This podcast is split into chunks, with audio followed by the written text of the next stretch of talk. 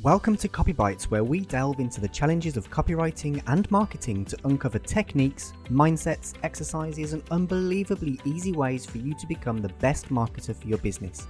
I'm your host, Bob Taylor, the self proclaimed persuasive word nerd.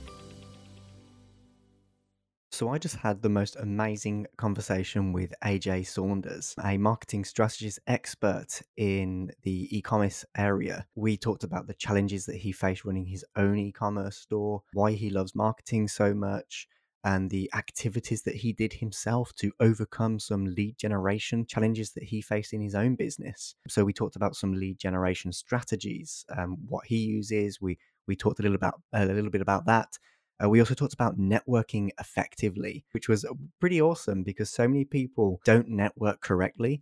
Like they go in with the completely wrong expectations of a networking experience, and then they get very deflated by the, the whole process post networking. So we talked about kind of short-term lead generation strategies, long-term lead lead generation strategies, something that we're all struggling with right now. So really, really interesting conversation overall. But probably the highlight of the conversation was was definitely when he actually revealed an untapped marketing strategy that most people are missing in their business right now. Really, really awesome for him to have given that information, something he would normally charge for. So for him to have given that information on this podcast was was absolutely golden and then finally we, we kind of also talked about optimizing your product offerings you know how, how to make the most of the products that you're selling now but also how to decide what products you should be offering to your existing and prospective clients as well to optimize sales things like that. So really really really good conversation with aj and i'm so happy to have had him as a guest. So without further ado let's jump straight into that episode now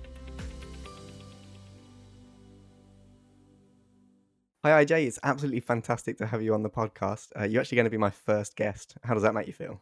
Amazing. Yes, it's, it's a real pleasure to be here. You know, we've been we've been friends for coming up two years, and so yeah, it's been it's been great to see you grow. It's been great to to, to get to know you, and yeah, super excited to be here today. Awesome. Well, let's let's hit it off. Uh, let's hit it off. Let's start it off. Is what I meant to say. Um, let's start it off with a little bit of an introduction about you. Do you want to tell my listeners a little bit about you? Yeah, sure. So I'm AJ. I run an e-commerce marketing agency. I I basically I'm really passionate about marketing and I'm really passionate about helping people understand what marketing is because I feel a lot of people think marketing is social media, which is a slither of it, you know. But to me, marketing is the process where you're trying to convince somebody to buy something or convince somebody to take an action. I guess is probably a better way of putting it convince somebody to take an action based on meeting them where they're at or meeting them using verbiage that they, they understand. So whether that's you know social media, whether that's video, whether that's text, whether that's, you know, billboards, you know, whatever, it really doesn't matter. And then making sure that every element of your business is is is using the basic marketing principles of delight and wow to, to, to really engage with customers and to, to create raving fans and not just repeat buyers. Well, this is you're speaking my language. It's why I was so excited to have a marketing guy on with with my first guest because you're talking my language, which is, which is fantastic. Um, because the way the way that I like to, I'll, I'll, I'll wait for the check. the, the way that I like to look at what you do is that you're you're kind of the strategy behind it, and um, yeah, yeah. As as a copywriter, I I get that. I take that strategy and put it into words um, words that the, the customer will understand. So you, mm. you're almost picking where the customers are going to be um, in terms of strategy, yeah. and then yeah. it, it's down to getting the copyright so that when you meet those customers there, you're saying the right message to them too. But w- one interesting thing that I think we've talked about in the past, but it'd be great to get it on this podcast, is you mentioned that you've um, you you ran a failed e-commerce company and then you went into marketing. Yes. I'd love to hear more about kind of the challenges that you faced there and, and what happened. Right. So, yeah. So, uh, about nine years ago, I started um, a jewelry e-com store. And what I was able to do is in the first year, I believe we had customers in six countries. And by the end of year two, we had customers in 12 country, countries, and so it was a lot of fun. So yes, yeah, so, so I had customers in you know UK, France, Spain, Russia. Because Russia was fine back then. Um, India, US, Canada, um, etc. So it, it was really it was really fascinating. And I think so. The reason it failed, that's probably why you actually are asking this question, not because you'll hear some sob story. The reason it failed is I did everything on credit cards, you know, and I didn't have critical mass, right? And so I think a, a key operational failure for me is I didn't. I did. I didn't differentiate between products that I thought could sell versus products that could could have some actual meaningful, repeatable value. So the watch business is, for example, is very very tricky because people buy watches probably two months of the year, which is December and then February. You know, we're recording this on Right. Valentine's Day, and so a lot of the watch trade now goes very very quiet till December. It's the same thing with Mhm. jewelry. Jewelry stores mainly make 80% of their revenue in December, not February, December. So, yeah, so there's that. I then did everything on credit cards or borrowed money, and that is a, a you know the, a surefire way of actually going broke. Um, and so yeah, so it was quite a painful experience to to go through. But at the same time, it's one of these things that you know I'm glad I did. I'm glad that I I realized the mechanics of of running a business, and I think that was a big lesson for me. Is I learned how to run a business. I didn't learn how to how to blow up and, and get a million in sales. I learned how to the fundamentals of doing things well and doing things productively in a way that is customer centric. And I think that's that then kind of has led me to where I'm at when I'm talking about marketing a lot. I'm talking about everything through marketing, but but I also get you know the operational challenges people. I get the you know the problems that people face, and I think that's what I'm able to, to bring to my clients is is not just well everything's great because we're, we're spending all this money, and we're getting loads of clients, but to, you know to help them understand that actually there's a greater you have to have a greater kind of plan, a greater intent behind what you're doing. Mm. And also, I think you know, and I think we we we we we've talked about this quite, quite a bit, you know, behind the scenes before, is that we're kind of both unicorns in a way. So, like, I've actually run an e-commerce business, right? You've actually sold products over the phone. Yep. You don't come from this. Well, I, I'm a copywriter, and therefore, you know, I'm the noblest of all, and because I can write copy that sways, you've actually had to, uh, you know, you probably had the phone slammed down on you. You probably had quite a lot of very horrific experiences that you could write a book about. But that's actually led you to the point where you understand the Oh, psychology yes. of what you're. right, right, exactly. But you, you, you probably you probably understand the basic psychology behind what you do and how to make what you do work. And I think that's instrumental in, in, why we're, we're different from, say, an agency guy who's just or an agency girl who's just worked in an agency and that's all they've known.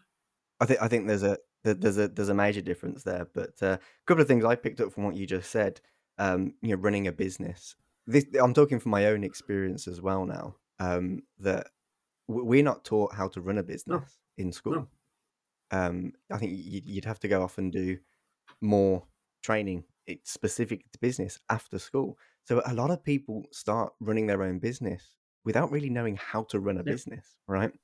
So the the experience that you have is actually really really valuable. Um, so what it's like what you said, it's that unicorn effect of what you bring to the table is more than just what you're offering. Yeah. Which leads me to the other thing that you just said about getting the product right. Um, because there are so many entrepreneurs and business owners out there, especially in the digital Yeah. space. Um, obviously, you were selling in the actual physical physical space, but especially in the digital space, that think they're selling something amazing. I'm also guilty of this, by the way. Well, actually- so by the way, yeah, I've I've done this too, by the way. You're not you're not alone Yeah. out there if you're doing this too. um, but you, you think you're selling something amazing, but actually in reality, you're not you're not really selling anything that's going to help anybody. Um, and it's it, it's kind of that mindset switch in your head, isn't it? Of as as to what do I want to to sell compared to what do I want to sell, but is also actually going to help people, um, to to make money doing their thing. well, you know, it, it, it's a. I talk about the Venn diagram a lot. You know, three concentric circles that overlap. Um, you have one circle that is what you want to sell. Mhm. You have one circle that is what what's what customers want, and you have another circle which is what's profitable to actually sell. And so you're trying to find something that that is at the intersection of the three, and not just one. Because if you do something that's highly profitable but you find boring, you're going to want to to go find a bridge, right? If you do something that's that's you know artistically you know, meaningful for you as a as a business owner, but isn't actually sellable or profitable, that's the fastest way to end up homeless, right? Um, and so yes, you need to find something that you know, and and, and oftentimes, and this is that never gets talked about, is oftentimes the customer is actually wrong. They think they have a problem that can be solved by a product, but actually the the underlying problem is different, and therefore actually being able to to to to decipher and, and, diagnose what the actual problem is and give them a solution that actually addresses that is far far more present than actually just saying, "Well, Mr. Prospect, you've said you know, well, you, you said X, Y, and Z, and therefore I'm delivering X, Y, and Z." You know, I think you know the the Henry Ford quote comes to mind. You know, I'm a massive well, I'm I'm I'm a big fan of Henry Ford, even though he was anti-Semitic. Um, anyway, um, you can edit that out later because that's probably liable. Um, so, um, the the Henry Ford quote that I'm that I'm enamored with is he said, you know, if I'd asked people what they wanted, they would have said a faster horse. Mm-hmm. They wouldn't have understood that you know the horse was the precursor to having to, to being able to mechanize the the basic underlying features of the horse in a more tangible way that actually produced something that was better, faster, quicker, cheaper. Yep. Right. And so that to me, you know, again, you know, people want a faster horse, but you can find a different a different route to get there. You you know you haven't you, you, you give them you give them a solution that solves the underlying problem. You haven't given them a solution that they've identified. Yeah, I I, I think that's really really uh, awesome, and Probably because of our backgrounds, we I think we both kind of Yeah. work in a in a similar sort of way there. I don't call myself a strategic copywriter, um, but there is Yeah. strategy behind um, kind of how I approach things, and and in copywriting, um, what you just described there, Henry Ford's quote, is what we refer to in copywriting as as a hidden desire. Um, you know, what's their what's their hidden desire? What do they want Yeah. but they don't know they want? Yeah. Right? Because if you can sell them that, you're selling Yeah. gold.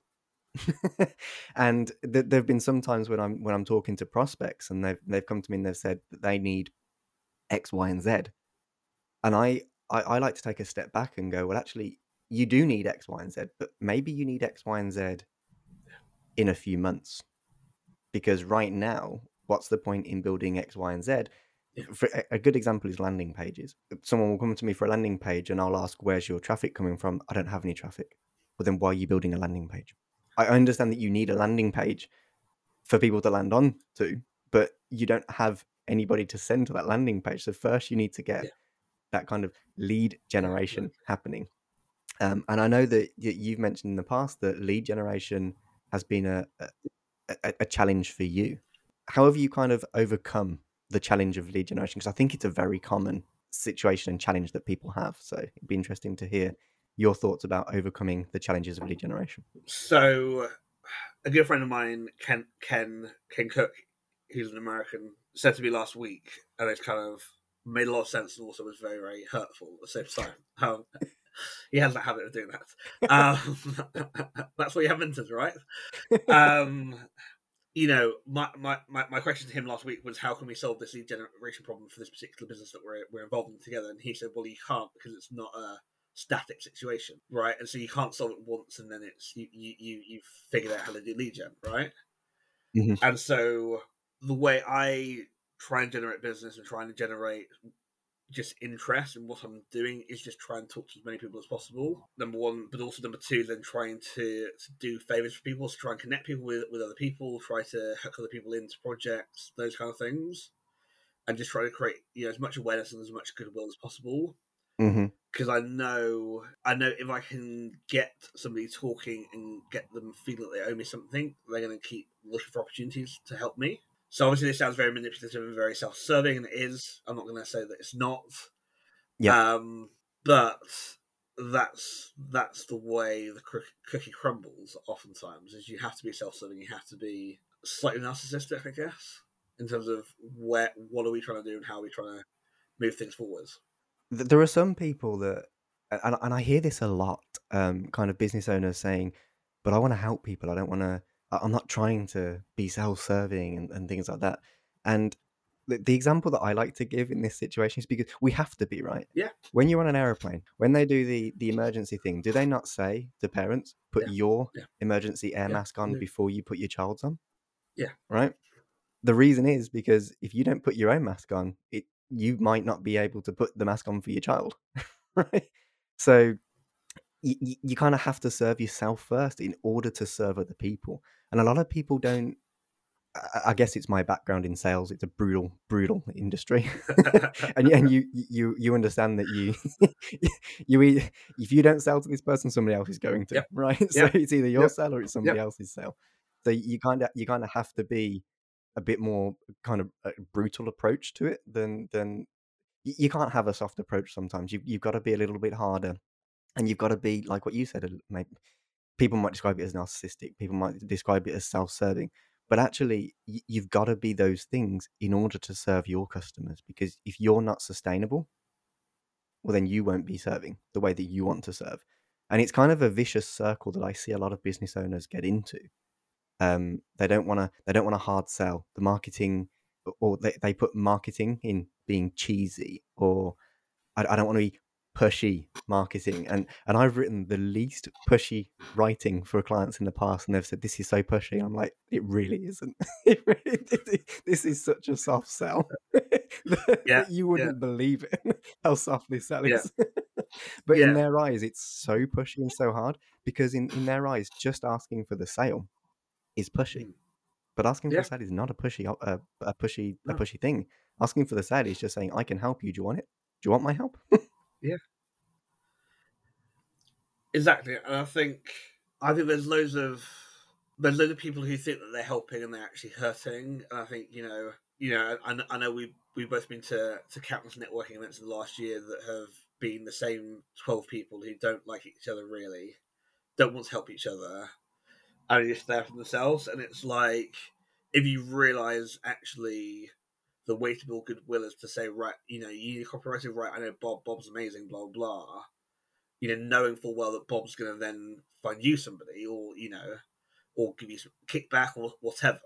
You know, I think that's that's a far better way than you know than being self-serving. You know, clearly something like BNI. You know, I'm not going to be litigious here. Um, BNI go to the nth degree of where you know somebody says, right, you know, my auntie Flo's looking for a plumber, and then every plumber on the, their BNI chapter then phones auntie Flo for the next three weeks to try and convince her. And because they're not in the sales business, they all seem really, really pushy because they don't know what they're doing. hmm Right, and Auntie Flo just said, "Well, the toilet, the, the, the toilet's leaking. It, it, it, I can live with it, right? I don't need a plumber right now." Yeah, but you know Right. exactly what I mean when I say that, don't you? Leave me alone. Um, and so you know, I think I think when it comes to lead ge- generation, it's just about being invisible. It's about trying to help people. It's also about trying to figure out what you can, what you can can bring to the party that they're missing or that they don't have. And I feel like it's far more important than trying to to just make sales just being like overly nice. But also, I I feel a lot of people are trying to sell a solution that don't, that doesn't actually solve a problem, and they're trying to do it in a way that doesn't actually Mhm. entice people to want to talk. And you know, for me, everything that I do, whether it's social, whether it's emails, whether it's doing things like this, is not to generate leads, but to generate, you know, conversations with people that may be interested or may have somebody that may be interested in six months down the line. So it's not a short term play, any of this stuff, but it is a way to actually keep people engaged and motivated and get conversations out of it. Yeah, I, I, a lot of people. The, the the way that I look at lead generation, it's taken me a long time. Let- Let's just recap my journey a little bit. You know, I came straight out of school, went right into sales, um, which was completely out of my comfort zone. But I stayed in that industry for eleven years, Yeah. or ten years or so. I can't remember exactly what it was before I decided to call it quits because I was completely burnt out, um, and just kind of go go go myself. And, You know, well, I'm just gonna try my own thing, do do my own thing, right? um, with zero experience of doing that thing for anybody in the past. Um, but there's there's there's there's kind of a lot of fear ar- around starting that, you know, Yeah. starting your own business, um, and and kind of going out there. But for me, you can separate lead generation in, into two things. You've you've got what what people might call quick wins, the the short term lead generation, and you have the long term generation.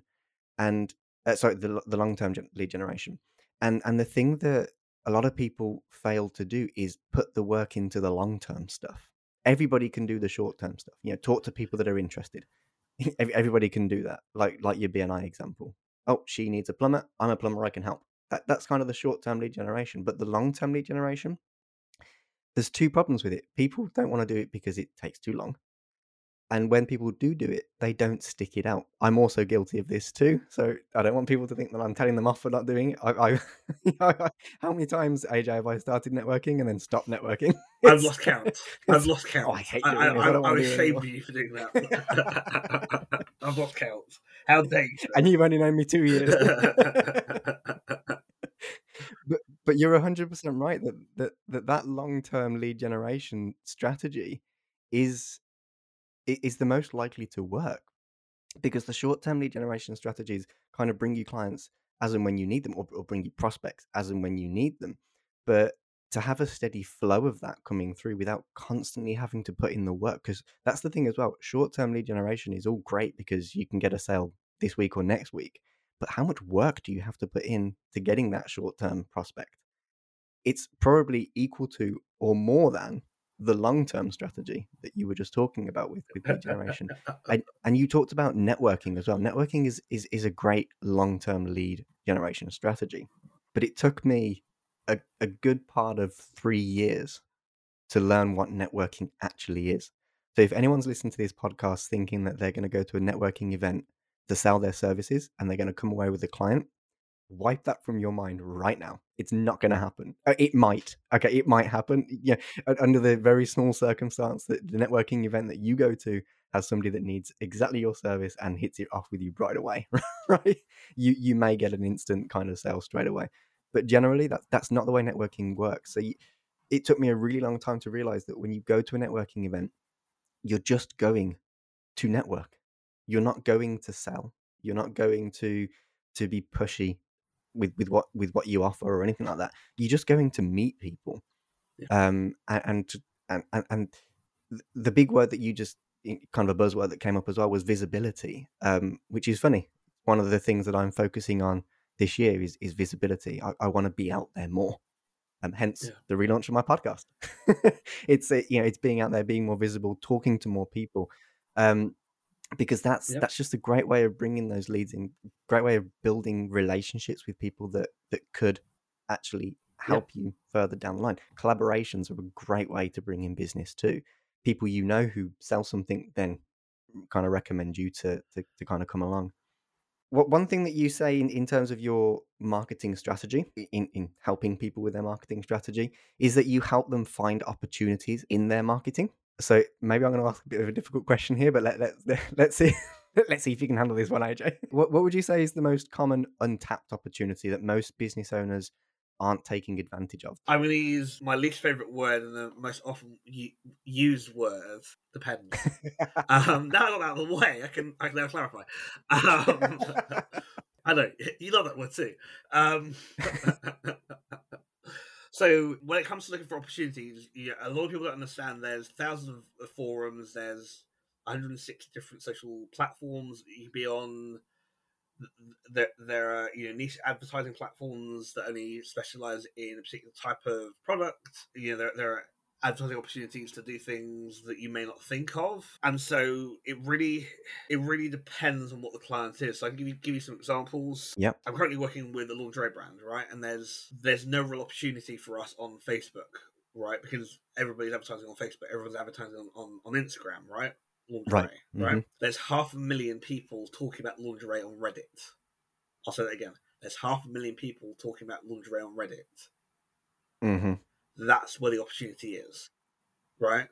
Because you can do guerrilla tactics, so you can create accounts and get into those forums and start talking about the brand, start talking about that, you know, why that brand is better than the competition or why the competition may be better than that brand for certain things, right? You can be honest, you can be, you have integrity, you can have authenticity, but you can do it in a way.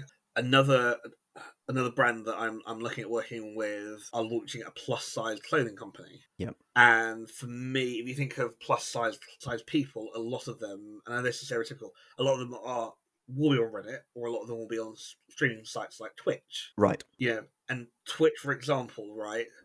Your average Twitch streamer probably has like a, a really nice two, three, four hundred dollar pounds chair, right? Mhm. That have been given, you know, as part of a swag deal, right? But they'll also get Right. like some cheap house hoodie and some cheap house hat that doesn't that isn't quality, right? Yeah. So we can we, we can use that model. We can just flip it and say, right, we're not going to give you a chair, but we can give you some really good quality clothing. Yeah, that, that that's decent colorways, decent designs, designed for people who aren't skinny. I Mhm. should sound like you and I, but I'm not skinny at all. Um, so yeah, um, not on plus size. I'm I'm, I'm a comfortable medium. Um, sorry, mum. Um, so yeah, so you know, and so we we look for opportunities in those kind of those kind of platforms because there isn't lots of people doing what we're doing in the way that we can do it. My my next call this morning is with somebody who I think her first client was in cannabis related products, and they met on Facebook, and this guy was saying to in a marketing forum, you know, um, why does Meta keep banning my ads account? You know, I'm doing everything that they say in terms of selling cannabis legitimately, honestly, um, morally, and they keep banning my accounts. And her response was, "Hey, look, there's loads of adult sites where there are your typical user. You know, the the CPM is is lower, the the engagement is higher." Um, and if you're comfortable with doing things that are, are seen as seedy, right, which are not, you know, Yep. why would you not want to advertise on those those those sites? So we can figure out how to get Meta on your side, or we can go and look at these other platforms where there is a captive audience that are underserved, where you know the rates are, are more affordable, when the engagement is higher, and we can still do things in an ethical, moral, authentic way. Just that's where the opportunity is and we can forget that meta exists because meta actually at the end of the day there is no opportunity there. Right. and this is why i'm a strategic marketer by the way. And so for me yeah it, it's just about you know it, it really is about sitting there with a blank piece of paper and saying you know what channels do we have available? Right? Yeah what methods do we have available to us? And not stopping until you have that page full of opportunities hmm and then being able to rank them based on what you think you know the average cost per, per acquisition will be, etc. You know, and so I actually just wrote something this morning for for a video company. Um, they're releasing an ebook soon, and I was tasked with writing writing a bit of blurb for their chapter on mid funnel. Right. And my conclusion to this was right. You know, you know, if it was me, my playbook would be target people with with a generic you know image or video ad on on Facebook, get them to the site, and then retarget them with a UGC ad, where it's a UGC creator explaining you know why why they made the switch to that product. Right. Right. Mm-hmm. Yeah, if you see that they've then put that product in a basket and they haven't then checked out, you can rather than running an abandoned cart sequence that says, "Hey, you've left us in the cart," you could actually retarget them. Well, you remarket them via email using a third-party blog that compares their product with a different, you know, with with with the gen- a generic product as part of that, re- you know, re-engagement tactic hmm and therefore you're using UGC through through through you know through the latter stages and through the, the mid and, and, and the bottom funnel, but you're doing it in a very sneaky, very clever way that enables the purchaser to make a, a better decision. But you're doing it in a very guided way because you're saying to to UGC creators, whether they're bloggers, whether they're making short form videos, whether they're posting you know reviews, you know short form reviews on like X or Twitter or Reddit, etc., etc that you know you can use all that content you just have to use it strategically within how you're marketing what you're doing but actually by being strategic with, with the assets that you create and where you place the assets within the funnel within the, within what where you're trying to convert people actually you can get a high high rate conversion you can build more trust you can build more more urgency by by being strategic about it and that's what a lot of people aren't doing hmm this is probably my best advice i'm giving giving to you for free I know this is incredible, AJ. Thank you so much for sharing.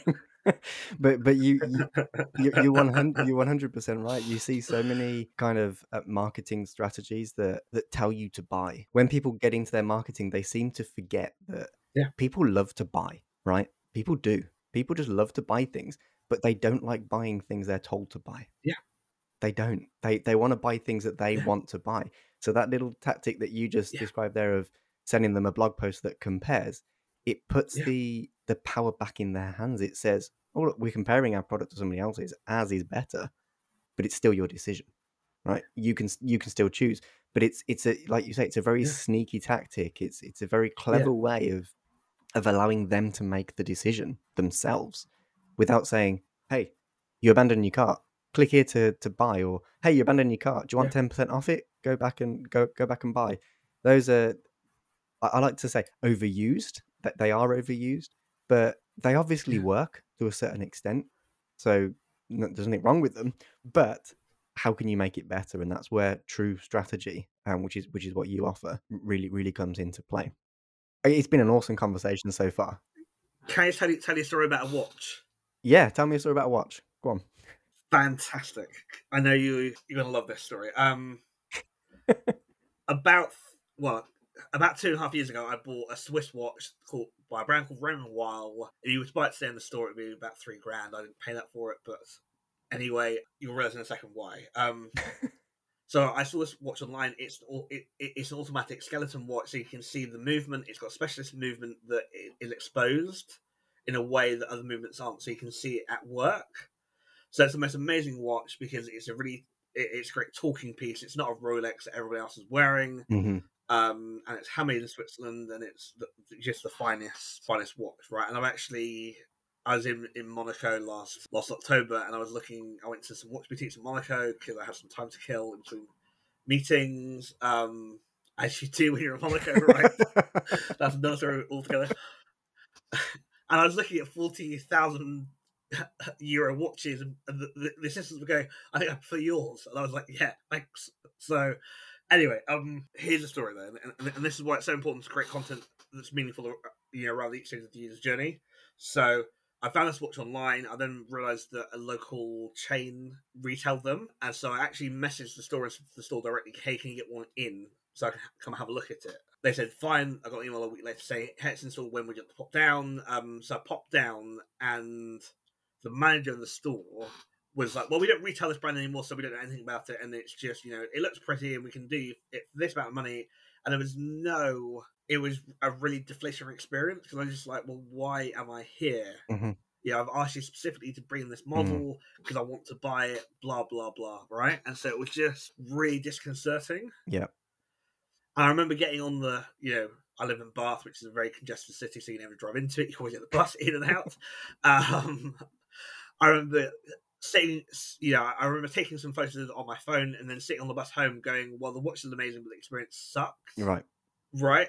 And, you know, then the YouTube videos that were available were, were people like doing short form videos or really egregiously long videos that you want to watch. Nobody wants to watch a half an hour video about why a watch is great when you can say that same amount of content in seven and a half minutes. Right. Mm hmm Right. So I, w- I went around the- around Europe thinking, right, I want to buy this watch. How what is best price I can get for it? You know, I, I looked, I found it somebody in Germany selling it new, but they were only selling it online, so I couldn't go and fly to Germany to pick it up. And the purpose of going and flying to someone to pick it up is that you avoid import duties when you get on the plane back, right? Right. Which then makes the the pricing cheaper. Not not not that I'm trying to avoid tax. It's just I'm trying to find the best best price for Sure. it. Um, I ended up finding it. At, I I ended up finding a secondhand one that looked brand new that was that year in a watches a Watchfinder, which is uh, they they buy secondhand watches. They they make sure that they are uh, serviced correctly. They are working. They are actually comes with all the paperwork, etc. And they come with a two year year warranty, I think. And because of secondhand, they they retail them at a, a you know substantial discount, right? Hmm And so I ended up buying through them. But again, the, the experience wasn't, you know, the experience was good. It wasn't amazing. I got a great deal because I negotiated, and even with the financing, it was still less than what they had it on the website for. But my overall point is, you know, I was salivating at buying this watch for three, four months. Right. Right, looking at all different options, but no one was creating content around each step in that process of saying, well, yeah, have you thought about buying this because actually this watch is better or this model is better? It was just, well, do you want it? Yep. You know, and, and as a consumer looking to spend two and a half, three grand on a watch, obviously I didn't spend that amount, but you know, having that potential value, not having content around that is really, really disconcerting and really, really poor. The upside is now that I have that watch, I look at it all the time. I wear it all the time. You know, I don't ever go back onto watch watchshop.com, whatever it is, um, to, to, to, look for a new watch. And actually, the times I have been into to other watch shops wearing that, everyone's gone, well, that's a much better watch than what, what we're trying to vlog you. So, but it, it, it it's just that there's a load that we can we can still do something trying to optimize the, the purchasing experience from a marketing standpoint that we're not doing. I can give you another quick quick example. So there's a company called myfurniture.com, I think it is, or the .co.uk, who are mm-hmm. based up in I won't say Northamptonshire, probably not. Um, but I found them because I was looking for French free production furniture. You can tell I'm posh, can't you? yeah. But all these examples. Um, You're definitely giving an opinion to people. yes, exactly, exactly, exactly. Um, but what they do on their website is, is, you can you can give them your WhatsApp number or your you know or connect with them on Messenger, and then you can then pre-book like a slot for, to have a video call. Okay. And so I did that, and the guy jumps off on WhatsApp and says, "Hey, you know, I'm just phoning in because you know you request a call. I used to like hey to, to talk to us for ten minutes. You know, I said, yeah, great. I said, I want to see these these three products. So he's running around the showroom showing them, and I was able to say to him, "Oh, can you show me the back of the chair? You know, this angle or this, you know, how does the fabric look up close? That kind of thing. Because obviously you can't touch mm-hmm. it in reality, but you can experience it.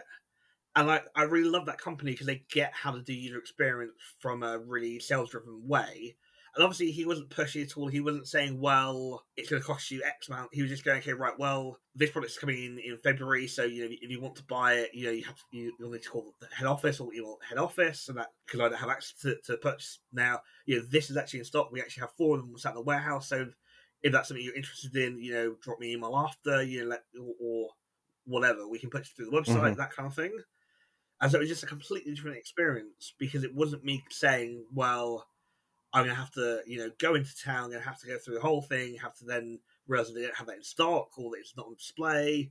Blah blah blah. It's the whole democratizing the experience of of actually viewing a product from the comfort of my ho- own home and knowing that you know knowing they have some in stock, knowing that they're getting more, and knowing that there's some flexibility there without having to without having to to, to, to really think more than hey that looks like a mm-hmm. furniture. And going back to to what you, what what you mentioned earlier, that that salesy. Sure. I love how you just kind of brought it back to the beginning of the episode, um, because what what you mentioned, what, what, we were talking about earlier was the you know the the cheesy salesy stuff, and actually in that story about the furniture store that you just told, what what we discover is that if you yeah. have a seamless sales process that focuses on customer experience you don't even need cheesy, pushy, or any, you know, those sorts of sales tactics at all because the process sells itself. So if you can build that into into how you're selling your product, yeah, yeah. well then you're onto a winner. And then you add yeah. the other thing that you mentioned of it's a numbers game, right? They're they're making themselves so accessible with the WhatsApp or, or Messenger, you know, ten minute meetings or whatever they are, you know, ten minute consultations, whatever you want to call them it, it, it's so easy for people to just jump on and and go and look that more people are going to do it because it's easy. You get more people, and it's a numbers game. The more people that come, the more you're going to sell. And without the need for those cheesy yeah. sales tactics, it just feels very seamless. It feels very easy. And obviously, we, are talking about the dream here. if it was easy to make, everybody would be making it, right? everybody would be doing it. Um, but it, it isn't easy to make. But it, it's putting all the pieces together. Um, and, and you've revealed a lot on this on, the, on this episode, which is fantastic. If you pull those pieces together and start building yeah. your own version for, for for what you're selling of these things, um, then then I think this episode is extremely helpful for people that that are maybe stuck in that kind of trying to sell, trying to generate leads, um, yeah. kind of rut, uh, which is which which is fantastic because so many business owners are.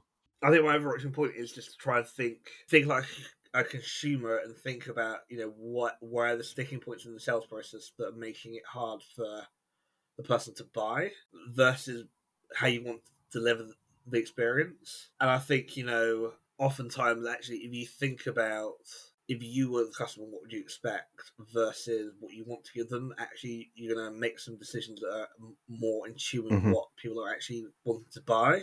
But also, I don't know we we we we've talked about this at length behind the scenes, and I'm getting bored of saying this to people because it sounds it sounds like common sense. But the more, the more I say this to people, that the you know actually go talk to your customers. That that that that, that, mm-hmm. that is the the esoteric advice that nobody takes on board. But actually go talk to your customers and go say, right, if we do X, Y, and Z, would that improve how you purchase through us? Yep. Or you know, if we were able to do X for you, would that make buying from us easier? Yep. I was, I was just going to say that so many people don't take advantage of that survey opportunity. Post post purchase, especially yeah. with a happy customer, yeah. to get them to fill out a survey is so easy. You just have to have a survey, right? you just have to ask them, um, and and ask them to give an honest uh, answer and ask the right questions. You'll get really really helpful information just to kind of persuade people to do this. About two and a half years ago, two two to two and a half years ago, I started using surveys post post survey. You know, after I finished working with somebody, I'd send them a survey. One of my questions that I asked was, "How would you rate the value of the service that I offered to you?" Zero being it was too expensive, ten being it was too cheap. And a lot of people, when I said that before I before I put it out there, a lot of people that I said I'm going to put this question on there, they were like, "You can't ask your customer whether they think it was too cheap. Everyone's going to say it's too expensive because they want you to charge less." What I got in response was the opposite. Customers were telling, they were clicking the the the eights and the nines. They were saying you're too cheap for the value that you're giving, and that filled me with the confidence to say, okay, you're telling me that I should put my prices up. I'm going to put my prices up. We can go higher. I'm going to increase my prices because your yeah. my customers are literally telling me that that I'm too cheap, and I did that, and higher quality clients came to me, and then I carried mm. on filling in that survey to the point where I started getting fives, which is what I expected, yeah. right in the middle. Like you, you, you're hitting the value. You're not too cheap. You're not too expensive. You slap bang in the middle. That's exactly where I want to be. Yeah. Fantastic. Okay. And then you start thinking, okay, well, if I want to put my prices up again, what extra value do I need to give in order to make sure that I can increase my prices again? And then I and I did that. I then included what I actually included was kind of like a, a post post purchase service. So within three months, they could jump on the call with me if they wanted to to talk over the copy, or if it wasn't performing the way it was supposed to be performing. And then when I did that, I saw that the survey responses were now starting to creep back up to the sixes and sevens again. Oh, oh, my value, my value to cost is is changing again. Ah, okay. So by by by speaking yeah. to our customers, yeah. we can yeah. actually understand what they think of our service and therefore what our potential prospects in the future are thinking when they're coming to you know to, to make that purchase from us. So people should absolutely take advantage of the survey ask questions whether it's talking to them directly. Some people aren't comfortable doing that. Yeah. i was one of them. Um, so for me it was a oh can you fill out this survey for me that works too. Yeah, as long as you get the answers from the customers, you're going to get really, really valuable information that can really help you grow and, move forward in business. I'd also say, you know, part of doing research is actively listening. So if you have a client that comes in every Tuesday and says, "I wish you did X," you know, or do you know somebody that does X, then you can you can try yep. and build a service around that, right? Or you can try and do you can try and talk to some more people. I don't think enough people will actively listen or actively kind of come in and say, right, well, actually, you know, we want to do X, Y, and Z. You know, that's why you know we're going to spend six months developing this product and we haven't done any research. We haven't we just haven't got anywhere. I think oftentimes actually just having lo- good long term clients that you can you can pick to you can say, right, we're thinking about doing X. Would you buy it? We charge you yeah. Y for it. And they go, absolutely not, because so so you know Bob down the road is doing nine tenths of that and actually doing it for half the price that you want to charge. And why would we switch? Yeah. And so for me, yeah, it's it's just super important that we are we're actively talking, actively engaging with our clients. Absolutely, and it helps to how many, especially again, especially in the I know you're in the e-commerce world more than anything else, but especially in the digital world, how many people are creating products without first going and yeah. seeing, do you want this?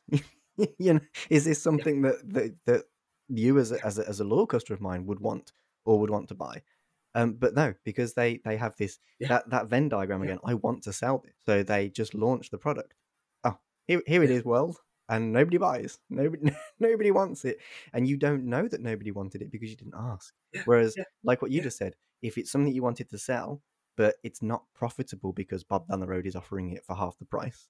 Well, okay, well that's not a service I'm going to offer them. Uh, you know, it's not it's not something I'm going to do. But just just to kind of build on what you said as well, you can also build on improving the existing service in exactly by doing exactly the same Indeed, thing. absolutely. So I, I actively listen to my clients, and, and when I mm. did web, web copy for them, well, I actually noticed two things. I'd go onto their website and Yeah. check is my copy up yet after I delivered. You know, have, have they updated? And sometimes a month, two months down the line, the, the copy still wasn't Yeah. on, and I was thinking, why is you know you, you paid for this, you paid for this copy for this web page.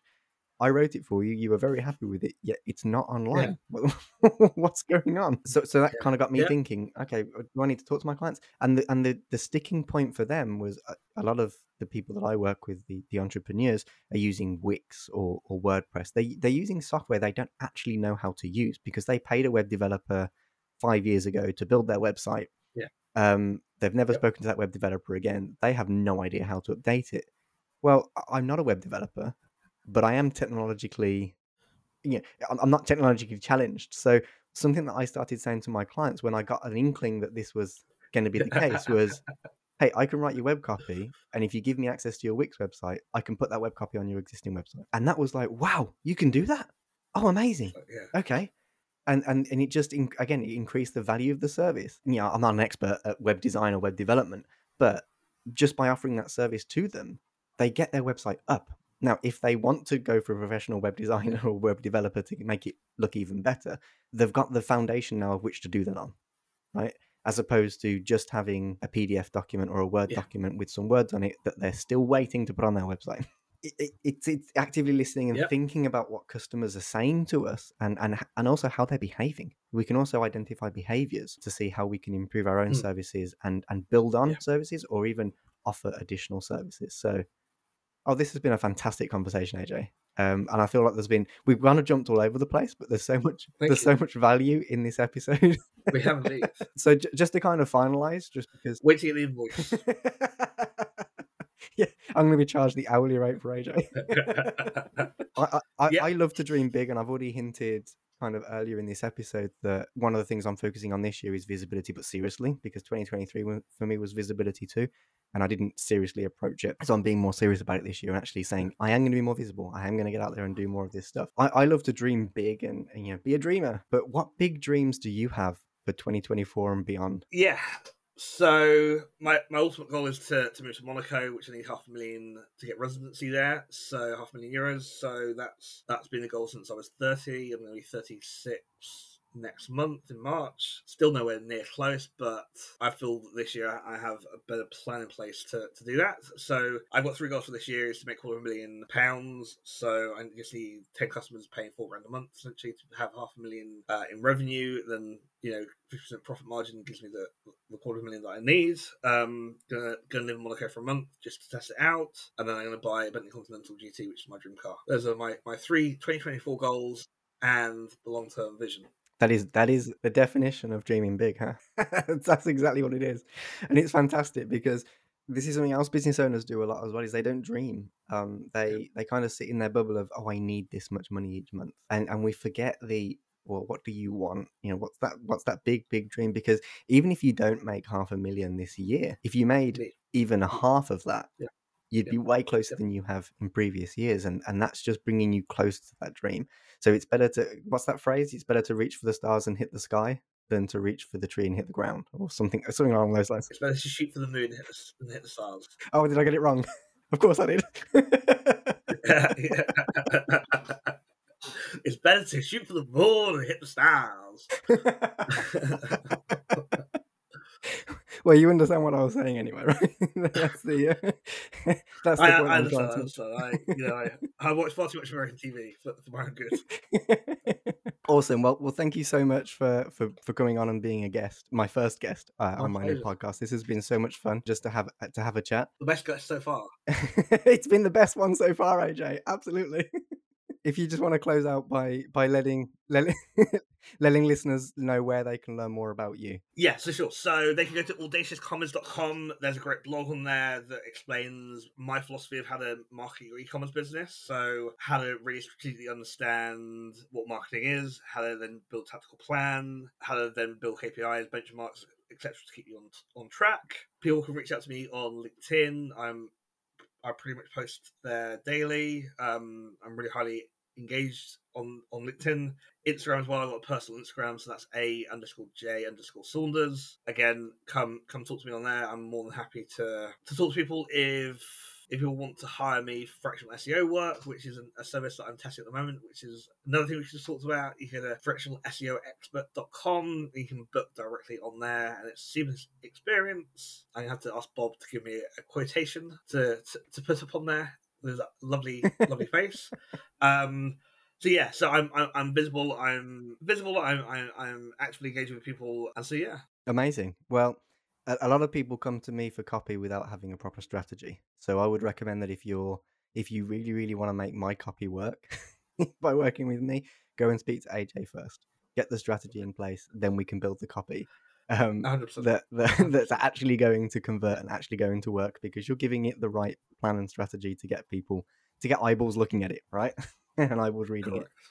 Amazing. Well, thank you, thank you again so much for, for coming on, AJ. It's been absolutely amazing talking to you. My pleasure.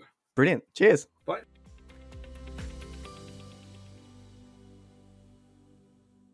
Wow, what a great conversation. I'm sure you'll agree. AJ gave so many golden nuggets throughout that conversation. This is definitely an episode that you can listen to over and over again. Take each little section, grab those nuggets, and start implementing into your own business. Just before this episode finishes, hit subscribe so that you get notified of the next episode coming up, which is going to be all about urgency and how to communicate why your customer should buy now as opposed to later. So, looking forward to uh, releasing that one next week for you, and I'll speak to you again soon.